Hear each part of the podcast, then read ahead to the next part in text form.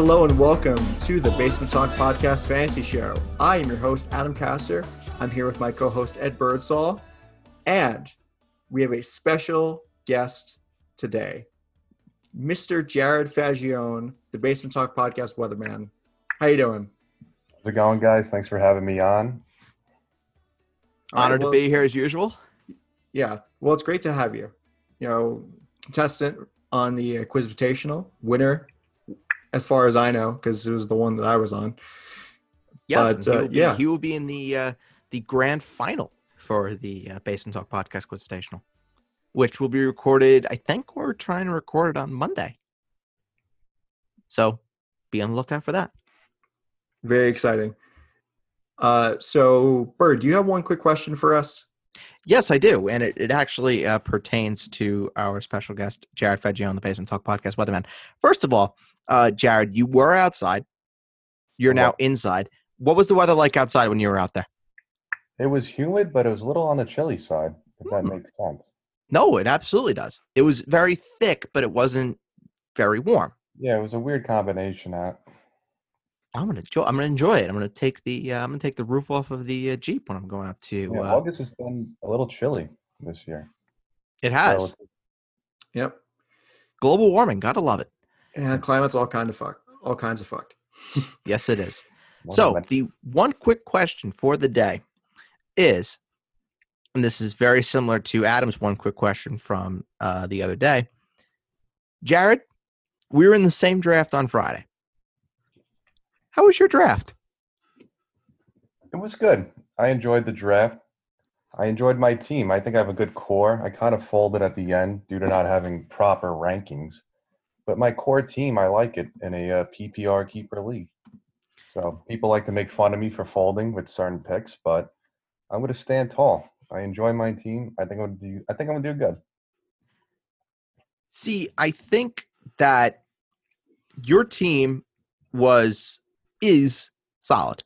I, I do think it's solid. I think that there is there's a lot of picks that I think people just didn't agree with, but picks that I think at the end of the day can most certainly pan out. I'll just read your team out for our listeners. So Jared's got, and Adam, you can give this a letter grade if you would like.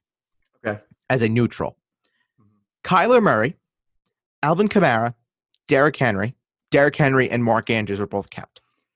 Robert Woods, DJ Chark, Jarvis Landry, Mark Andrews, Diontae Johnson, Vikings D, Justin Tucker, Antonio Gibson, Marvin Jones, Gronk, Alexander Mattison, DeSean Jackson, Ryquell Armstead, and Jonnu Smith.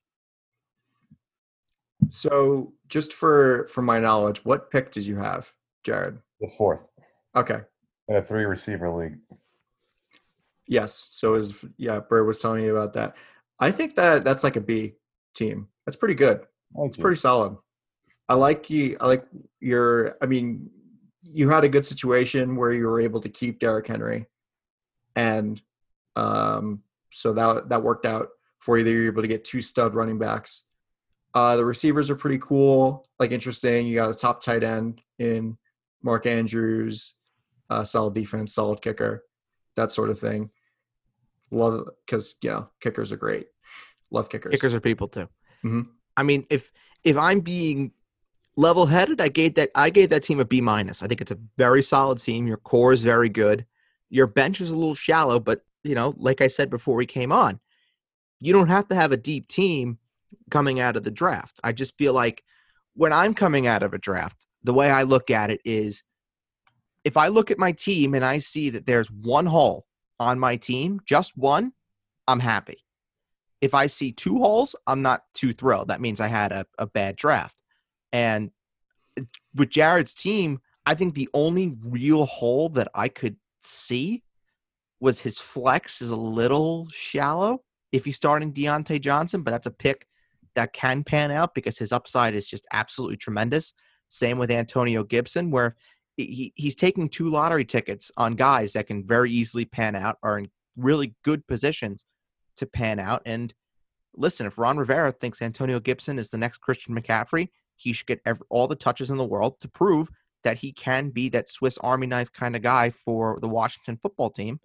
And kind of the same thing with Diontae Johnson, whose fantasy football life, along with the rest of the Steelers, quite frankly, really does rest in the hands of Ben Roethlisberger. But I mean, I took Ben Roethlisberger, so Jared and I will be rooting for uh, for the Pittsburgh Steelers together on a on a weekly basis.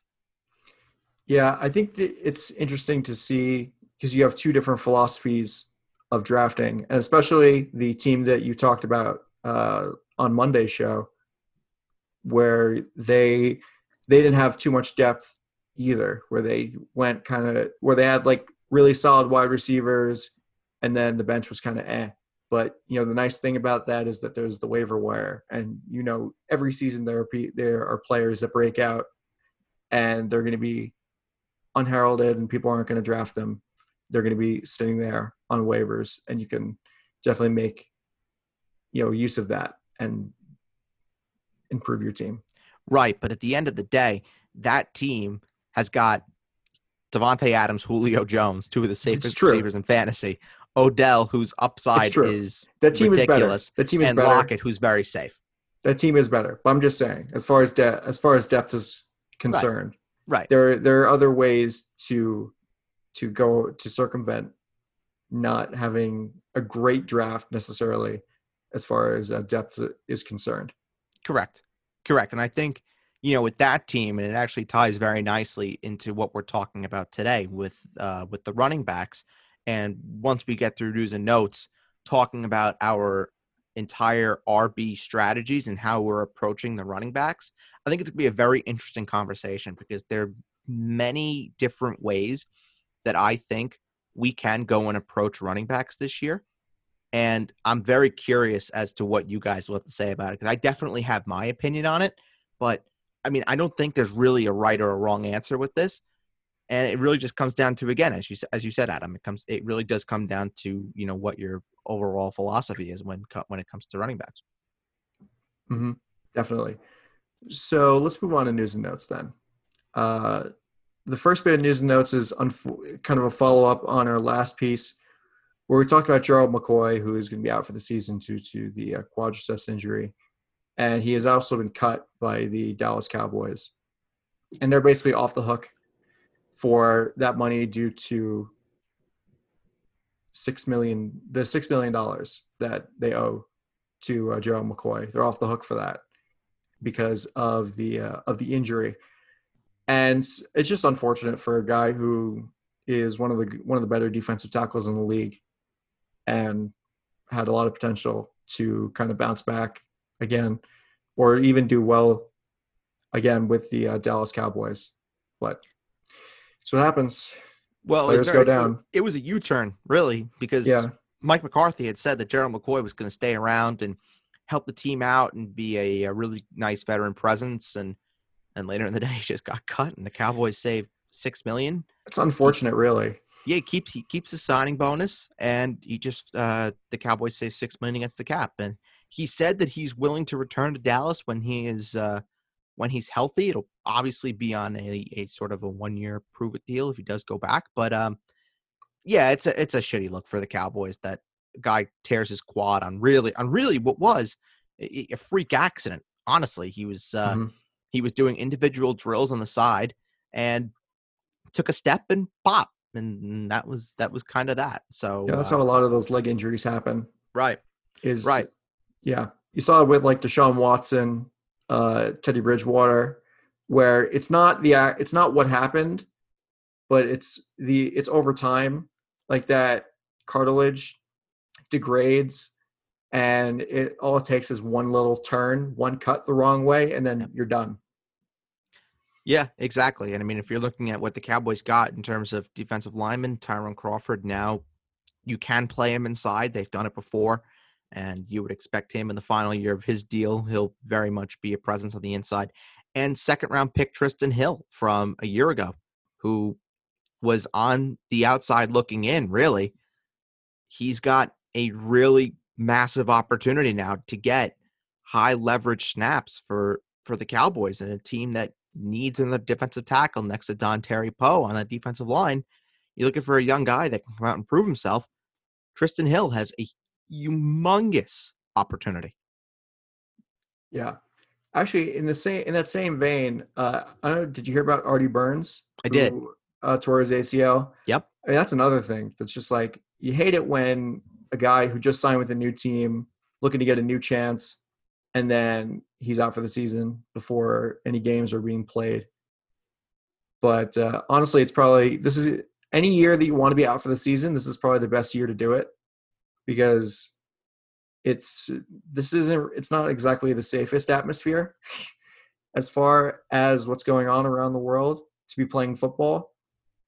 And obviously, you never want to wish an injury on anybody, but this year is probably a good year to not to just not play at all. Yeah, and then you also have uh, Cardinals corner uh, Robert Alford, who Yes, Robert Pack. Alford also. who's out for the uh, second consecutive season in a row, which uh, really sucks. I think the Cardinals worked out uh, former Cowboys draft pick B.W. Webb to uh, potentially go in there, but yeah, it's it's been the uh, the training camp of injuries so far. Yep. All right. What else, what else do we got for news and notes? Uh, Miles Sanders week to week. Yeah. That's a little frightening. Nick Chubb not practicing with a uh, with a concussion. I heard that Sony Michel is basically not being relied upon in New England to be there. So it looks like that he is. It's basically almost a formality that Sony Michel is going to be going on the pup, and he'll be out for uh, for eight weeks. Yep. Well, your uh, friend that drafted James White is looking smarter and smarter. And guess what? It's the team that has Julio Davante, Odell, and Tyler Lockett. I know. Yeah. So rich it's, get it's looking it's looking better and better. And uh, yeah, that's I don't know if there's anything else you want to talk about. We could just go straight into. Uh, four game suspension for uh, Bashaud Breeland is basically on the docket for a uh, PED violation, and uh, Dalvin Cook will not be getting a new contract as the Vikings and his representation have put the kibosh on that, and he said he's getting ready for Week One, and they'll revisit it after the season. Yep. Well, I mean, fitting that we have all the all this news surrounding running backs when we're talking about running backs today for our positional previews. This is gonna be a, f- a fascinating discussion. I'm looking Yes. forward to it. So this is part one. Uh, like we said last time, this is going to be part one of two for our uh, running back previews, and we're basically going to be starting with we're going to be covering the top 27 running backs, give or take.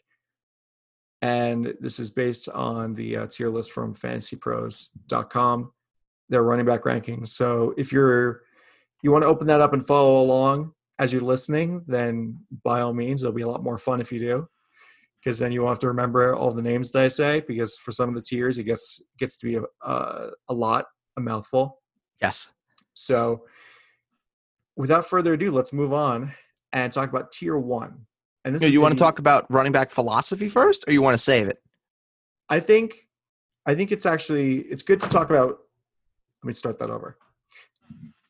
Uh, it's good to talk about running back philosophy when you're talking about tier one, because then that goes right into it. Because then you're going to be talking about where you're drafting.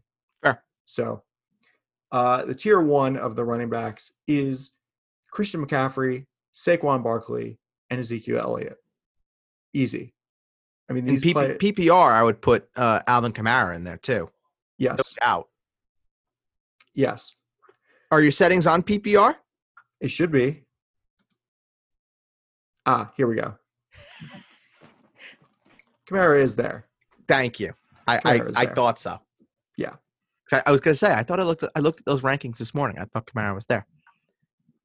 It's still it's ridiculous that PPR isn't it still isn't considered standard. It should be standard and non PPR. That's what it should be. Or PPR, non PPR.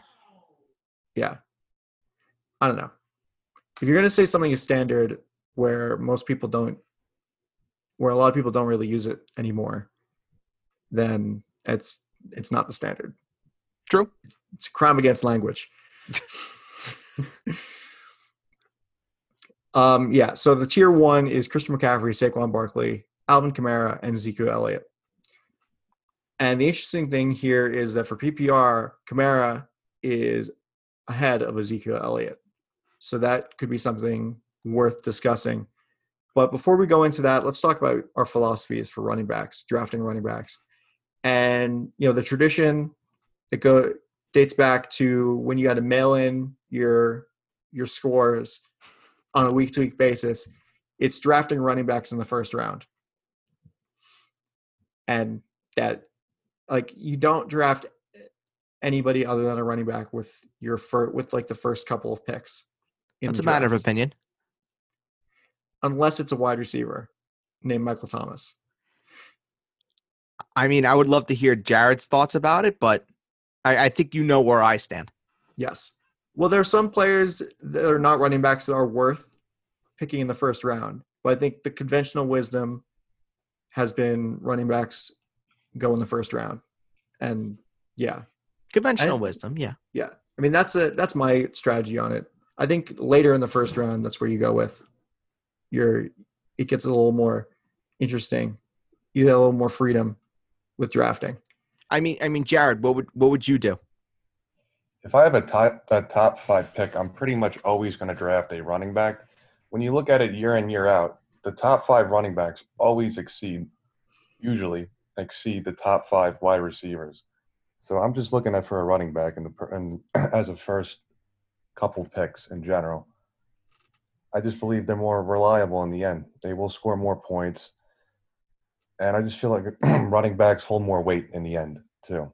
I mean, I, I agree with that, but I think this year it's just it's such a different year than anything else where you have a in- non PPR you're you're drafting a running back in the first in the first four or five picks. I mean, there's there's no question about it. But in non PPR in a half point PPR and in full, uh, you could make a really good case to go and draft I mean, I, I've been on record and I've said I would take Michael Thomas number two. And I think that there's a real good case to be made. I mean, I wouldn't draft him over Ezekiel Elliott or Saquon Barkley, but when you start talking about Alvin Kamara and Dalvin Cook, you can make a real argument, and I would hear it in half and full point PPR to go and draft Davante Adams. I, I would I would hear it Yeah, I think so safe yeah. on a week to week basis. Where this year, the running backs, there are just so many questions when it comes to the running backs that people have a right to be scared of the running backs. And this is when we're talking about the quadruple wide receiver team that was drafted in our draft last week. And why I think you can do it is because he had Chris Carson as a keeper. So he's got that fallback running back that's going to get him volume. He's going to get him touches. He'll get him touchdowns. Then you can start going in the later rounds on lottery picks. You can go ahead and do that. You could take a running back that maybe in this in this uh, discussion will be going in tier four, tier five. Tier five we'll get to on the next uh, episode. But you could take someone that's in tier four and we'll see who's there. But you can go deep receiver to start, and then you could take lottery picks with the running backs and hope that one pans out because odds are one of them is going to. If you're talk- talking about a guy like Darrynton Evans, who's the backup for Derrick Henry, if you're talking about Reggie Bonnafon, who's the backup for Christian McCaffrey, talking about one of the Chargers guys, whether it's Justin Jackson or Josh Kelley, those are the kind of guys that we're talking about where you can go and take them in the very late rounds of drafts. And if they pan out and they become the lead workhorse backs for whatever reason in their respective offenses, you have a league winner. You have a league winner right then and there that you don't you didn't need waivers to go and grab them. You had them on your roster the entire time. So at the at the end of the day, it really just comes down to your overall philosophy and we talk more and we get into the specific running backs we give you our sleepers our breakouts our busts for each tier that we talk about we're going to figure out and we're going to see that at least for me running back is not as safe and not as secure as it's been in the last three four years this year i think there's so much potential downside with so many running backs that you're sort of you're sort of avoiding risk by going and drafting heavy wide receiver to start and then seeing who's there and then taking some shots and hoping that one of those late shots pans out. Yeah, I think that it also depends on your format as well. Because I mean, you're in a three wide receiver league, so it makes more sense to draft uh, wide receivers first.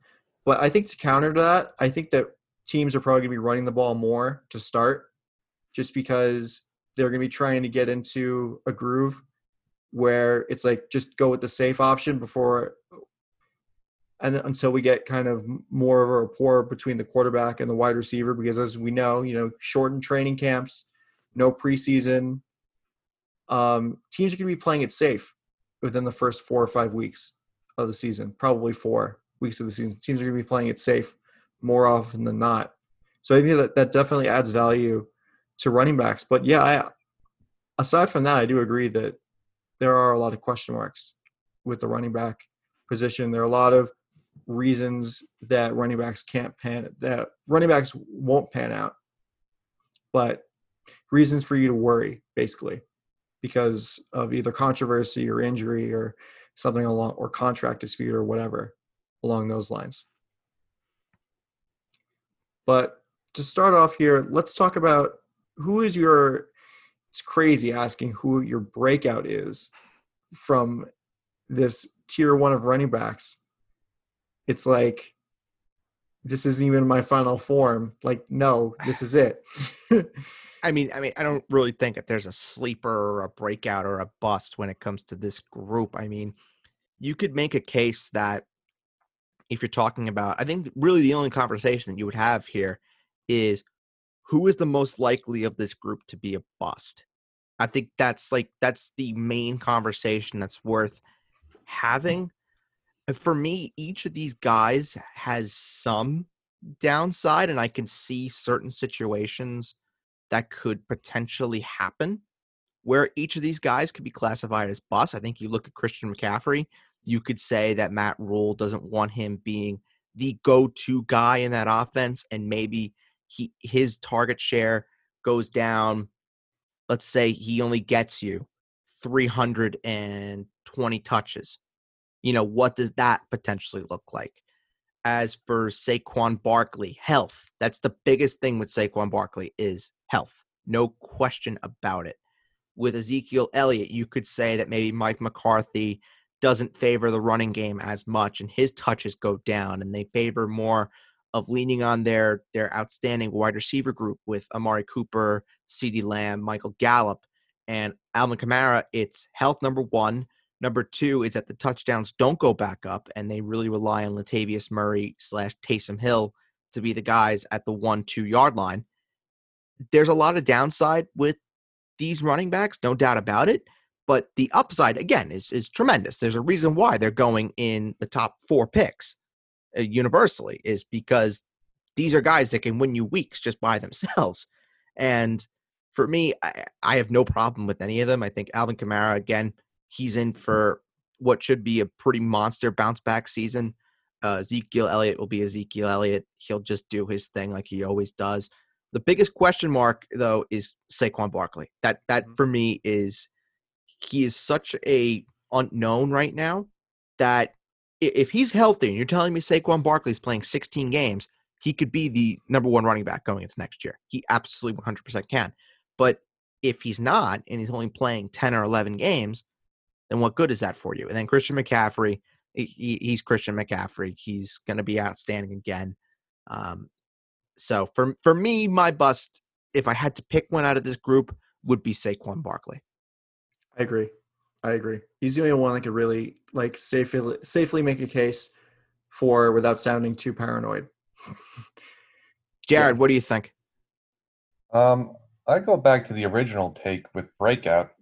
I think that if anyone was going to quote unquote break out, I think it would be Kamara, like you said. I think Kamara could be the one of the two overall drafted next year.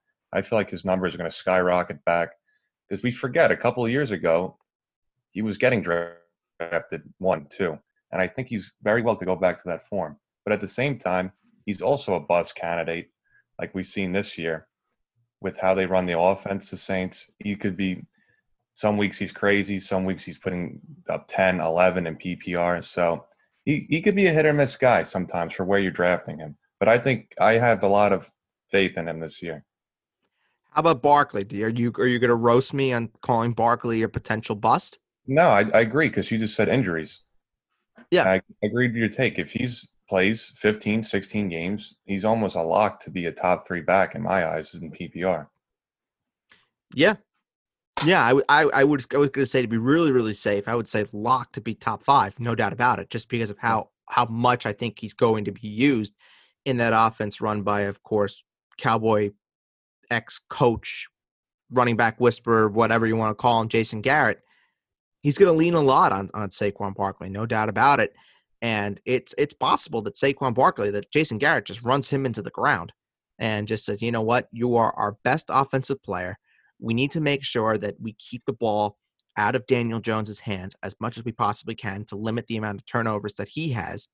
And that's going to be Saquon Barkley. And there's he has he has 11 12 total touchdown upside if he stays healthy, which would basically mean that as Jared said, he basically would be a lock at top 3 if he's getting you 12 total touchdowns. No doubt about it. I agree. And with Zeke, I feel I feel like Zeke, like when you look at his numbers last year, phenomenal. But it wasn't anything like crazy. When you look No. at it 18, 19, 20, 17, good numbers. But I feel like he's going to lose a, a little luster next year when the draft comes along. He's going to put up his good numbers, but people aren't going to expect any boom weeks like he used to have a year ago. But he's still going to produce.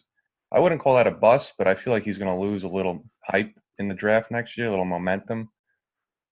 So that's what I think about him. Well, I mean, I look at I look at Zeke, and I mean, this is a guy still that he had 14 total touchdowns last year. Yep. And people were saying that even with almost 1,400 yards rushing, 14 touchdowns, that he was a bust. People were saying he didn't look good. Yep. Like, come on. He's he is without a doubt for me. If you're looking for a guy that week to week is going to get you production no matter what, Ezekiel Elliott is that guy. I agree.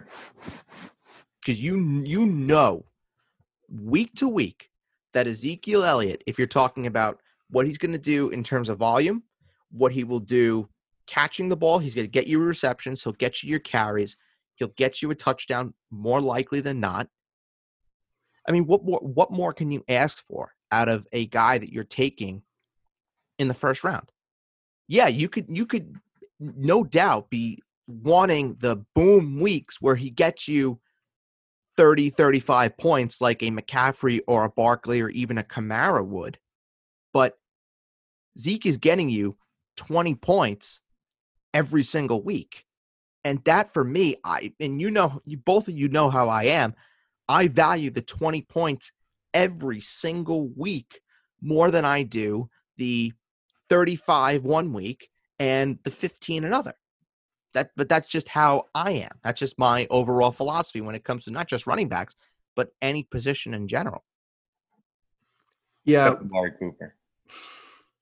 There's nothing wrong with Amari Cooper. I mean, he puts he puts up uh, 40 against the Eagles, or or when I'm playing someone very specific that happens to also be one of the hosts of the Basement Talk podcast, Mr. Tim Brady. He uh, he decides to uh, want to pop off, and I really appreciate that from Amari. I really do. yeah. Well, hopefully he listens. and He can reciprocate the feelings that you show him. I love him. I I I love him so much. Moving on to tier two, and the drop off is kind of kind of jarring when you go to tier two, where you have almost all a lot of these running backs are question have have question marks surrounding them. Dalvin Cook, Derrick Henry, Clyde Edwards Helaire, Kenyon Drake, Miles Sanders, Austin Ekeler, and Joe Mixon. I think, I mean, the safest person out of this tier, I think, is Austin Ekeler. Really, the sa- the highest floor out of the safest, one of the safest. out of this tier is Interesting. Austin Ekeler. That's a that's an interesting oh, Love it. take. He would be my bust. in this Really? series. Yes. the- I will say there are a lot of busts in in this range that I think could potentially be in for for some down seasons. Uh, Derrick Henry is one. Clyde Edwards-Helaire is a big one for me. Yep. Kenyon Drake is another. We don't want to go down that road again. Austin Ekeler. Austin Ekeler, I think, I think could be a bust as well. It's four guys in this range that I see. If certain situations don't happen and certain conditions don't occur, they could be busts.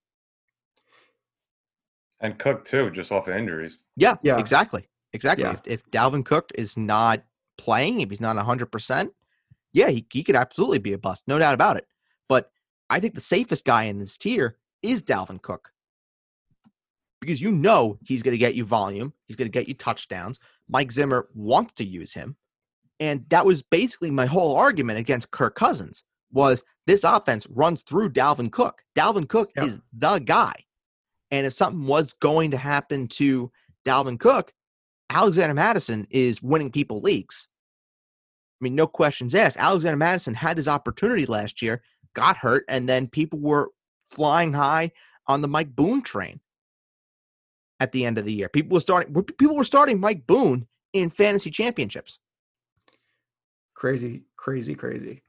But yeah, I, he uh, Dalvin Cook is definitely a safe a safe pick Yes. out of these out of this group because he is in that sort of offense that gives you consistent usage.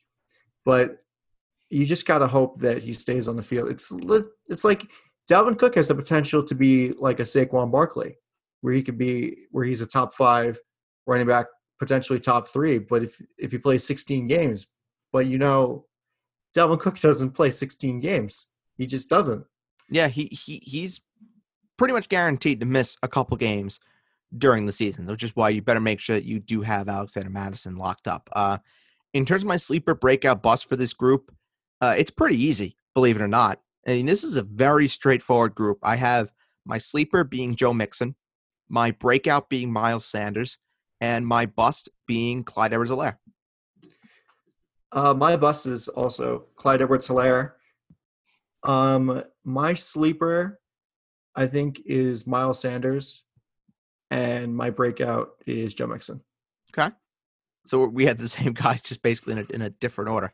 Yeah. Um, Jared, I want to ask you, since this is clearly the anti Clyde Edwards Helaire podcast, uh, is there anything that Adam and I are missing when it comes to uh, Clyde Edwards Helaire? Well, I'll placate your side that no one's really bringing up. Everyone um, went on the hype train for um, Helaire when um, Damien left. But I was thinking to myself, um, Clyde's like the uh, Clyde is the guy um, by default pretty much now. But do they want to use him like he's the only guy? Because if Damien was still there, we would still be having the conversation of is Helaire going to break out or not. So let's see if they use DeAndre Washington a little more or any of their other guys. Darwin Thompson, Daryl Williams, exactly. Yeah. There are a ton of guys there that they can just plug and play. And Andy Reid is not one to use one running back. He's never been that guy. He likes to incorporate his other running backs. So to just come in and say that a rookie who's not going to have any game time during the preseason is going to jump in right away in week one and get you 20, 25 touches, I think is ludicrous. And anybody who thinks that and is going to just say, oh, well, preseason doesn't really mean much, they're, they're, they're blind. Fucking does now. Of course it does. It when you don't have it, it absolutely 100% does. Now, is there a shot that Clyde Edwards Helaire, you know, gradually build himself up? I mean, I, I've said this. Clyde Edwards Helaire reminds me of what Miles Sanders was last year to a T. That he's a guy that will have to wait, wait, wait, and people will have to wait on him. And then when Miles Sanders gets his opportunity, he was gone. Same thing with Clyde Edwards Helaire, is I think it's going to take a little bit for Clyde Edwards Helaire to get his footing underneath him. But the real question is, and which is why I'm so against him, is what good is Clyde Edwards Helaire going to do for your team if by the time week four, week five comes along and that's when he has his big time breakout game? What is it going to do for your team if your team at that point is one and three, one and four? You know, yeah. Well, it's not, think it's not going to do much. I think it's a situation where it's not that we don't like Clyde Edwards Helaire, it's that we don't like where he's going. Yes, I, I agree. I think the I think he's a great player. He came from an offense last year that was it's the greatest college offense of all time. And anybody who's thinking that he's just going to step right in with Patrick Mahomes, Tyreek Hill, Travis Kelce, and he's going to do the same thing that he did with Joe Burrow, Ja'Marr Chase, Justin Jefferson. I mean, that's just it's crazy to me. It, it's, a step it's absolutely nuts. People are also also uh, thinking about Kareem Hunt's season as a rookie too, when he finished third. True. So that's in But the the- minds of a lot of people. I I think don't, I don't blame him though. I Yeah. feel like there's a possibility if he gets the work that we're Big F. expecting him. Yeah, it's a big F. in a normal in a normal season, in a non five letter V word uh, area that we're going here, that we're in here, I'd be fine. I'd be more willing to put Clyde Edwards Helaire in in this tier two, maybe not at seven, but where you have limited training camps, no preseason, where your first action in the NFL, real action, is week one of the regular season, then and you're a rookie and you just kind of finished up the playbook and you haven't really done much in this in the way of like inner squad uh scrim- scrimmages. And scrimmages are just scrimmages. It's not you can't really repl- you can't really recreate actual NFL games in practice. You just can't. And I think for a player like Clyde Edwards Helaire for where he's going you're gonna have to get real good real quick because you're gonna have to keep a, you're gonna have to make up for the points that you could be losing if he ends up getting off to a slow start. You need to have that depth around him to to make up for it. But then once he get once he gets rolling, if he turns into like t- like the uh, seven the RB seven, then yeah, you're you're happy with yourself that you drafted him. But those first couple weeks are going to be kicking, you're going to be kicking yourself. I have some uh, some breaking news on the on the pod. Uh, Davante Adams left practice today with a Uh-oh. leg slash ankle injury. First AJ Green and now Davante Adams. Moment Yeah, he, uh. Suppo- supposedly he uh, leapt up for a pass that Aaron Rodgers had thrown and just came down awkwardly. Went to the medical tent, came back out, and pointed to his ankle, and that was just sort of that. So, oh boy. Um, all right, so getting back to to Clyde for a second, I just want to go through the guys in this tier, and I just want to see where everybody's levels are when it comes to uh, Clyde Edwards-Helaire. So, would anybody rather have Clyde Edwards-Helaire over Derrick Henry? no. No. Would anybody rather have Clyde Edwards-Helaire over Kenyon Drake? No. That's a close one for me personally. It's a very close one for me as well. I, I would. Drake is a I would. Question mark in himself. Mm, I think Kenyon Drake is the fact that he's a he's a veteran. He's done. He's a proven guy. He's spent uh, time in. He's already familiar with Cliff Kingsbury's playbook. He's got that familiarity there with that, and also uh, Kyler Murray. I think it, it is definitely close, but I think Kenyon Drake edges out Clyde Edwards-Helaire. Would anybody rather have Clyde Edwards-Helaire over Miles Sanders? It's a big no for me. No. Close. I'm going to say no though. Would anybody rather have Clyde Edwards-Helaire over Austin Ekeler? Yes, definitely. Not me. Yeah, I'll take no, I'll take Ekeler. not me either. Would anybody rather have Clyde Edwards-Helaire over Joe Mixon? Absolutely not. Well, I know that you wouldn't. No shot. We go yes. I I'd say no also. I would love to hear the reasoning for yes. Well, we've seen Mixon not perform at all. He has a little bit of an injury history. He's on a bad team. I just, I would rather have the uh, ceiling. I'd rather draft ceiling than have a bunch of question, other question marks with the Bengals organization, with Mixon himself as a player. There's not. I don't think he's as concrete as he seems. Well, I think right now Joe Mixon is the number one pass catcher in that offense. Yeah, with well, AJ that- with AJ yeah. Green now being on the shelf, um, Tyler Boyd now becomes the primary target for double teams from the opposition, and that means Joe Mixon now is probably going to be running more routes. And we've seen what Joe Burrow likes to do with pass catching running backs. It's it's why everyone loves Clyde Edwards-Helaire so much. So why should people not be on board with Joe Mixon when Joe Burrow, the guy that threw the passes to Clyde Edwards-Helaire and made Clyde Edwards-Helaire a star, why shouldn't they be all over Joe Mixon for that same exact reason? Who has more of an opportunity and is more in line for regular work than Clyde Edwards-Helaire is. I think Joe Mixon's floor is much safer than Clyde Edwards-Helaire is. I mean, his the ceiling I'll, I'll give to Clyde Edwards-Helaire, sure, but the floor for me, week to week, it's Joe Mixon, no doubt about it. You've been talking about lack of uh, training camp and uh, preseason games. Joe Burrow's a rookie himself in a new offense. And that's very fair, but I'm not I'm Yes. not talking about Joe Burrow. I'm not endorsing Joe Burrow. I Oh, am endorsing Joe Mixon.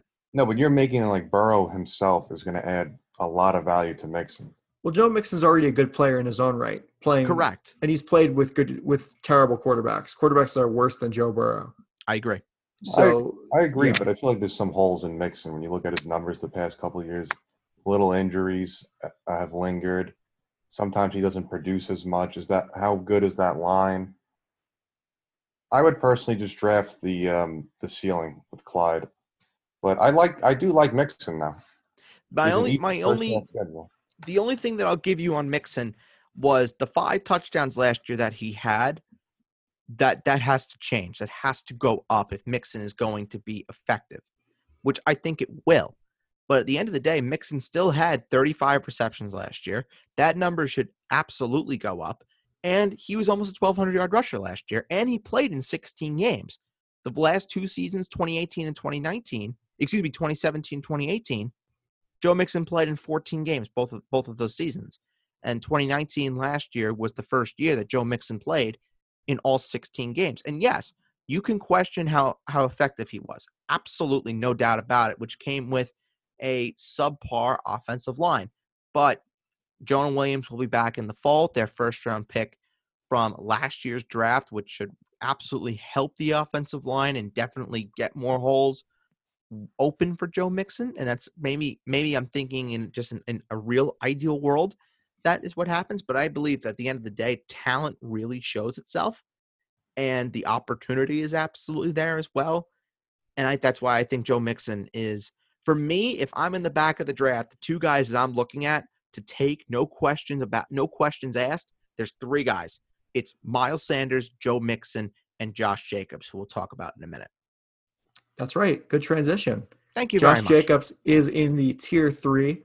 It's a bit of a uh, a lonely group of the of tier three where you have Josh Jacobs, Aaron Jones, and Nick Chubb.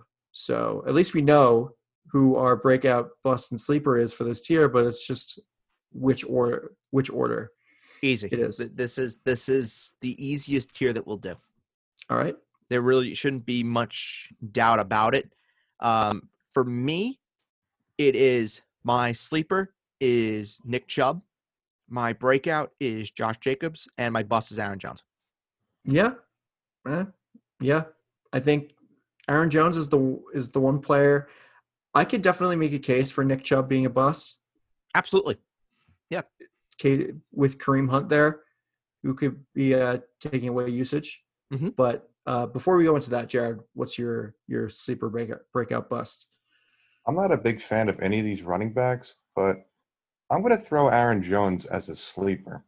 That even makes sense because he finished so high last year. But I was not a fan of him in the beginning of the season, but looking at his numbers and who's on that team, I mean, who's really going to get to work on that team? Especially now if Davante Adams' injury is lagging.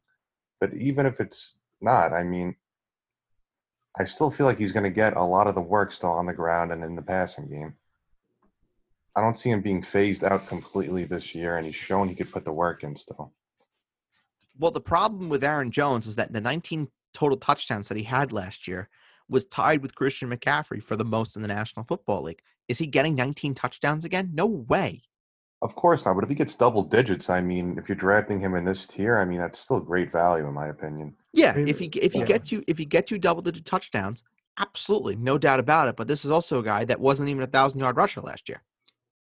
I thought he was barely a thousand yard rusher. Barely, okay, barely a thousand yard rusher. Well, my problem with Aaron Jones is AJ Dillon. True. True. That But- could that could be a problem. But again, it's a rookie. We don't we don't know, you know, what kind of role he'll play early on. So um, yeah, he'll take some out of the some of the work away from Aaron Jones, sort of. But I don't think it's enough where people are going to be like, you know, hammering and hollering as to, oh, why is AJ Dillon, you know, taking all these touches away from Aaron Jones? You know. But I think Josh Jacobs is he's the home run of this group. No doubt about it. I mean, you look at his upside is tremendous. Yeah, I think Josh Jacobs can definitely find. I think Josh Jacobs deserves to be in tier in tier two. You can make a case for it. Yeah, Yeah, absolutely. I'm not a big fan of him personally. I don't like the team overall. They have a hard schedule on the ground. Um, he's their pretty much their best weapon, really. And um, his receptions have to go up for him to be good, in my opinion. And his numbers last year were good, but nothing crazy. I mean, I could see him being a breakout, but I'm not drafting him too high personally. I haven't seen enough, especially with that organization. Okay, so where would you take Josh Jacobs on, Jared? Is he is he a mid second round pick? Is he a Oh, early he- second round pick? I would put him more more mid. He reminds me he reminds me of um Helaire to some extent with the arguments you were making. I mean, both haven't really proven a lot, but both have been both are great uh, pass catchers. They're expected to get a lot of pass catching work. And we haven't really seen it from either of them. I mean, you could argue Josh Jacobs had some good games last year, which he did, but I don't trust the franchise. And I think they're going to have a tough schedule this year. So let's see how good he really is and if they give him the work. Jared, I agree with you on one point that you made. And I will say that the receptions for Josh Jacobs have got to go up in order for him to really deliver on all that I'm hyping up for him. I will agree with you 100% on that.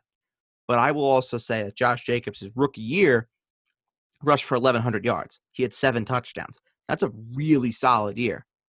And yes, the team is not great. But at the end of the day, I think Jon Gruden is going to do everything in his power to make sure that Josh Jacobs gets the amount of touches that he deserves on a game to game basis. And that includes the receptions. So at the end of the day, I would take him end of the first round. I would, because I think he's that good. I think he's that special of a talent. And he's the guy that and we don't know what the fan situation is going to be like with Las Vegas. We we don't know that yet. But if there are fans that are going to be going to Vegas games this year, they're going to want to see their top guy, the most marketable guy that the Raiders have to really pitch football to Las Vegas. And who is that guy? It's Josh Jon Gruden. Jacobs. I'm kidding. Jon Gruden, yes. It's Josh Jacobs. It's Josh Jacobs. He is he is their moneymaker for that entire franchise to potentially work in Las Vegas. Yeah, I think the interesting thing about uh, Josh Jacobs, didn't you say when we were talking about the AFC West show that Jon Gruden was going to give him the ball like 25 yard times a game out of spite? Yep, I wouldn't be surprised one bit. That would be something that Jon Gruden would do. Was that an Onion article that you just read on the podcast like it was news? No, that was that was legit article that I that I God. that I read. Legit. That Jon Gruden was so pissed off that Josh Jacobs did not win rookie of the year that he could just pound the rock with Josh Jacobs and toss it to him at every opportunity that he gets just to spite. And that that would be very petty of Jon Gruden. It would. It would, but it, would I be surprised if he went and he did that? No, not at all. Well, it'd be mean- beneficial to the offense. Yes, yes, it would. Um, I mean, let's talk about Nick Chubb. I mean, this is this is someone that there are a lot of questions about. No, no doubt about it. But at the end of the day, this is a guy that almost won a rushing title last year, and people are just getting ready to write off because of Kareem Hunt. And and he's my sleeper because I think people are writing him off already. That Kareem Hunt is there. Kareem Hunt is going to cut into his workload, and that'll be the end of Nick Chubb. And I just I don't agree with that at all. I I know. I see it more. I see it more like I listen. It's not going to be a committee. Let's be let's be real about that. It's not going to be a committee with Kareem Hunt and Nick Chubb, but Kareem Hunt is a player that's too good to to not utilize him a fair amount in in the Cleveland Browns offense. Uh, Kareem Hunt does a lot of the things that Nick Chubb doesn't, in the sense of uh, of uh, receiving out of the backfield. I think that's where a lot of uh, Kareem Hunt's usage is going to come. And as far as like the goal line, Nick Chubb is definitely going to get carries there. But the Browns offense is one of those where it's really good, but there's so many mouths to feed in the offense. You have Jarvis Landry, Odell Beckham, Austin Hooper, Nick Chubb, and Kareem Hunt all all together for for Baker Mayfield. As I like to say, there's only one football bird. There is only one football. There's only one football. um, Jared, what do you, what do you think about uh, Nick Chubb? He's interesting. Um, the numbers he put up were phenomenal last year. When you look at his fantasy uh, points week to week, they were good. I like where he's going. I like this tier for him. I wouldn't draft him any higher than these guys, but um, I respect for where he's going. He's like a mid second round guy to me.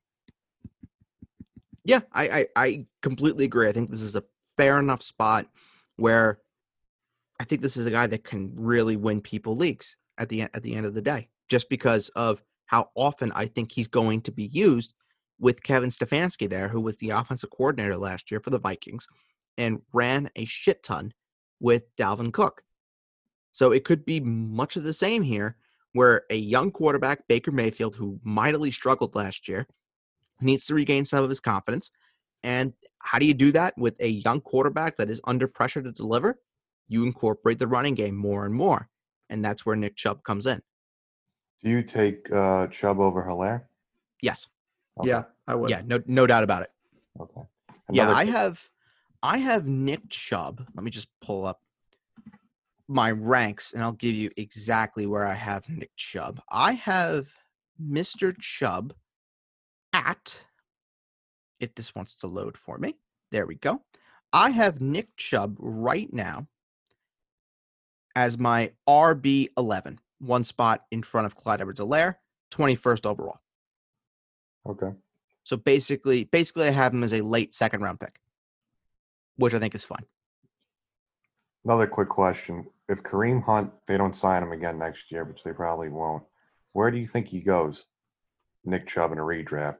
I feel Goes like the first gonna round. I feel like he's going to go very high though. Yeah. I think uh, like at least mid first round. People are going to hype him up. I think next year, I think you'd put him at the top of the tier two running backs. So it would just depend on what Josh Jacobs does. It would depend on if Ezekiel Elliott loses his luster a little bit.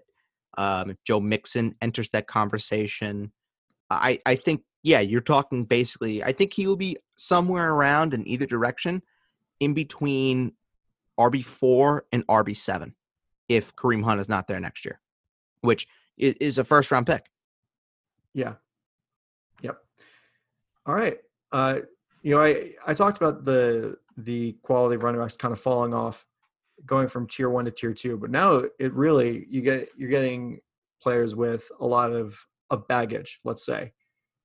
Uh, tier four has Leonard Fournette, Todd Gurley, Chris Carson, Le'Veon Bell, James Conner, Melvin Gordon, David Johnson, Jonathan Taylor, Mark Ingram, David Montgomery, the aforementioned Kareem Hunt, and Devin Singletary. And this is the group that I look to avoid. This is the group is- that makes you like shudder when you get to that point in the draft where you have to pick one of them. yes, no doubt about it. That this is the group that scares the living daylights out of me. And this is the group, again, that I love to avoid at all costs if I potentially can. Um, if I had to pick a sleeper out of this group, I would say I mean, this is this is a a, a really tough group that to just to say anything nice. I would say my sleeper here is James Conner. I would say my breakout is David Montgomery. And I would say my bust is Leonard Fournette. I would say my sleeper is Devin Singletary. Um, my breakout is hmm, this is tough. I think my my breakout is probably either Le'Veon Bell or course. of course or um uh Kareem Hunt. Either that. And then my bust is Todd Gurley. Okay. Jared. I have a lot of busts and breakouts in this tier. I do too. A lot. It was hard to pick one. Very yeah. hard. Sleeper, I would do Montgomery just for the carries he's going to get, and he's a good runner. Um, breakout, breakout, I'll give between James Conner and Chris Carson. I like both of them a lot. I do as well. And bust, Fournette's a clear bust to me this year. And I'm going to go with David Johnson too as a bust. Yeah. I can Well, see that. Well, I think in in defense of David Johnson, it kind of, in a way, in a very similar sort of way, reminds me a lot of when the Giants took Saquon Barkley over Sam Darnold, and everybody was hammering and hollering Dave Gettleman and saying, you know, why did you take Saquon Barkley over Sam Darnold?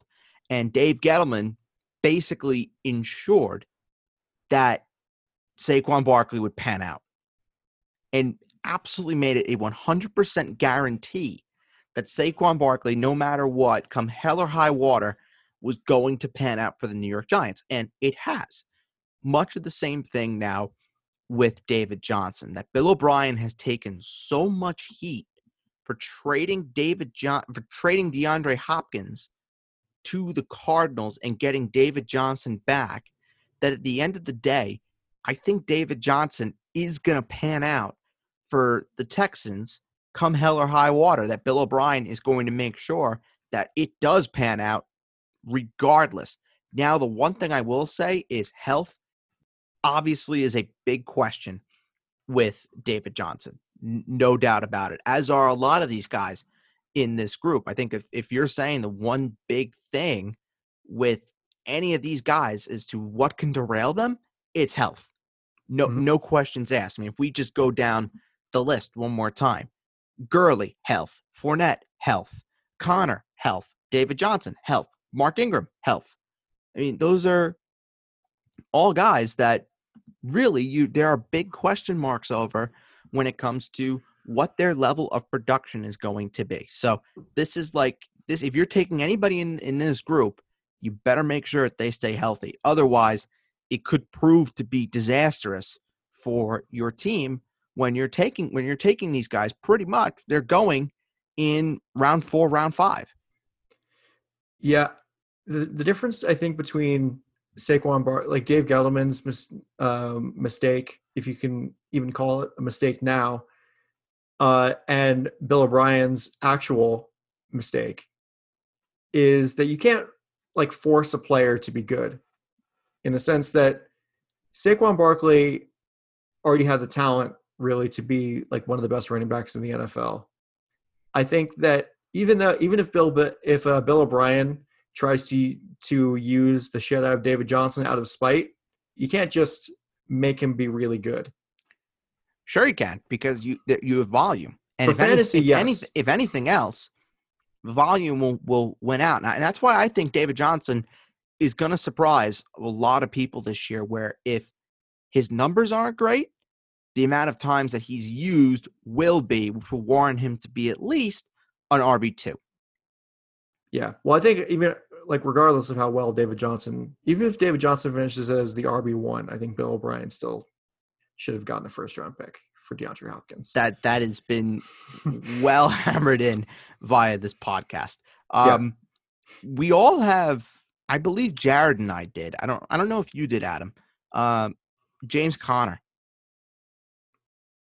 I I, didn't like him anywhere. I like him a lot just because Mike Tomlin said he's going to get the ball. He's going to be e, he's going to get every opportunity to be the lead guy.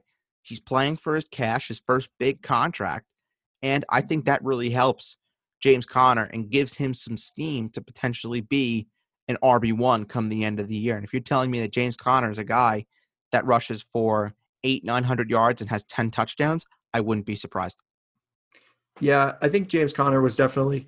It's so interesting because whenever we think about sleepers and breakouts and busts, the bust is fine. I can think of because I can put in the into perspective like you know somebody gets drafted high and doesn't do all that well. But you know when you think of sleepers and breakouts, you think of like Austin Ekeler the year that uh, Melvin Gordon uh, held out, like players that you draft in like the 15th round and then they end up pan, panning out. Where and breakouts also. But like James Conner, it's like he's already broken out. Like he broke out when Le'Veon Bell uh, held out in 2017, where he was like one of the best running backs in fantasy. So yeah, I think James Conner is definitely up there for me as far as uh, breakouts, guys who are going to do well this year. And how about uh, we all were down on Leonard Fournette, and what's the uh, what's the rationale behind that? Jaguars are going to be fucking terrible. Yeah. they're, they're not going to be running the ball all that Yep. often. Yep, I I agree. I think if anything else, the only thing that can help Leonard Fournette is if you can guarantee him the carries that he's going to get you 20, 25 carries a game. Maybe he gets you six, seven touchdowns and he stays healthy. That's really it. He's a lot Yeah. better in PPR. In non PPR, Leonard Fournette is probably in like tier five. I disagree. I think he- I think he's better in non PPR than he is in PPR. Really, I think that I do. Uh, with the amount of times that the Jaguars are going to be throwing, they're going like Gardner Minshew is going to be dropping back like 50 times a game. And I It seems think like- if that guy is going to be catching passes is Chris Thompson, it won't be Leonard Fournette. I kind of agree with Ed on this one. I mean, last year the only thing that really saved Fournette was his receptions. He only had what five rushing touchdowns Yeah, Five. entire year. Mhm. Um, Jay Gruden's coming on to the Jaguars. He loves Chris Thompson for some reason. Can't get enough of him. And um, Fournette's disgruntled with the organization as it is. I could see him just le- saying he has COVID or is afraid of COVID this year just to not play with them. And um, it's his last year too. On that team, it's going to be a crummy team. He might not want to put the work in on a losing effort. Right. And I would I would say if anything, if you're in a keeper league and people are scared to draft Leonard Fournette, let him slide, let him slide, let him slide. And then when you see an opportunity to pounce, go for it.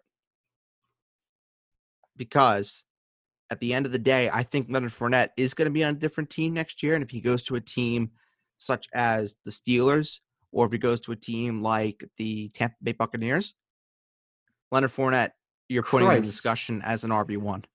Can you imagine Leonard Fournette on the Steelers? That'd be that'd be interesting considering where Jared and I were a few years ago, going absolutely ape shit in my home when Leonard Fournette was torching the Pittsburgh Steelers, and Jared and I both had him in our lineups that day, Oh, that was oh that was the Oh. the regular season one, not the playoff one. the regular season one. Yes, that was 2018, I believe, Then he got hurt the rest of the season. and then was hurt the rest of the season. Yes, Oh yeah, yeah, yeah. I had him on my fantasy team that year. I had Oh, him we and Dalvin did. Cook. That was not good. That was not fun. yikes. Not fun at all. I think that's probably why I have my deep seated issues with Dalvin Cook. It's because of that that one year. But uh, yeah, this uh, this group is is very shaky. Um, I think the reason why I picked Le'Veon Bell as my breakout is not only because I'm a Jets fan. It's definitely part of it. But I think that listen, I'm optimistic that Adam Gase is going to learn his lesson. Is like you Oh. get, Adam, I know, I know. I hate him. I hate the guy. I hate Adam Gase. He's the worst. He's a terrible hire. But You Wishful gotta, thinking, Adam. you gotta make it. You gotta make do with what you with what you got. He's got a terrible name too. No, his name's great. His name is wasted on a on a horrible person. I'm telling you, Frank Gore, that's his guilty pleasure. I Franklin Gore. I guarantee Gore. enough. You mean Franklin? Yes. What a Oh, guy.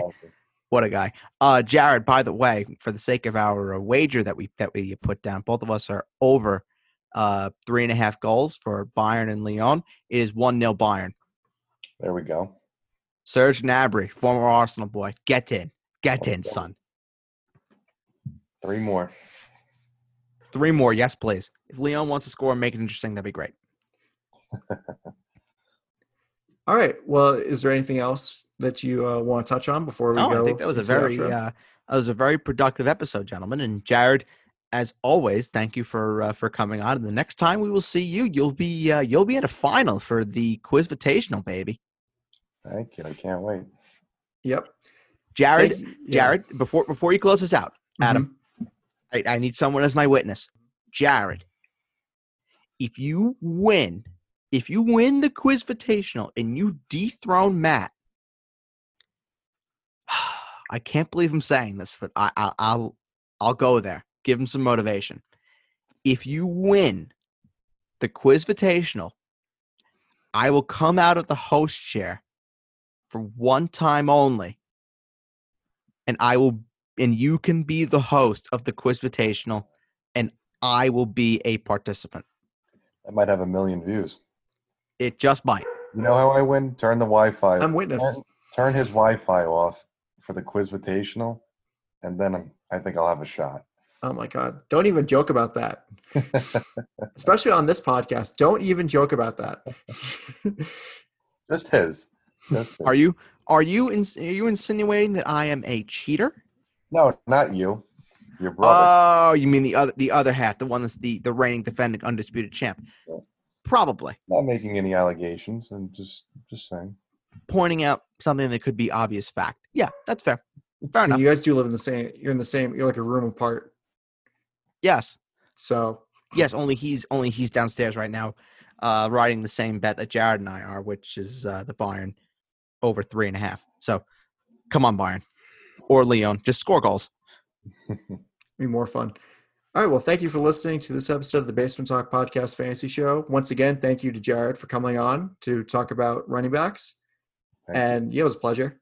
Yeah, anyway, you can find all episodes under the Basement Talk Podcast umbrella, like the Vanilla Basement Talk Podcast, the Fantasy Show, and the Quiz Quizvitational, all on Apple Podcasts, Spotify, and SoundCloud. Yes, and, sure- and a little little programming note. Sorry to cut you off, Adam. Uh, Vanilla still- Basement Talk podcast is being recorded tomorrow, and the Quiz Quizvitational is being recorded on Monday. All right. So be sure to leave us a five star review when you can and a comment on what you thought about uh, the running backs. Next time, next week, next episode, we will be talking about the uh, latter half of the running backs. That's from like tier five to wherever we decide to end it. And it should be pretty interesting. This is where the debates get a lot more uh, inter- interesting is definitely a word, but I don't want to want to reuse it. But it, it's it gets interesting.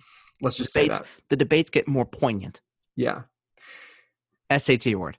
there you go. Regardless, for my co-host Ed Birdsall, and for our guest Jared Fagione, I am Adam Castor, and we will talk to you next time on the Basement Talk Podcast Fantasy Show. Bye bye.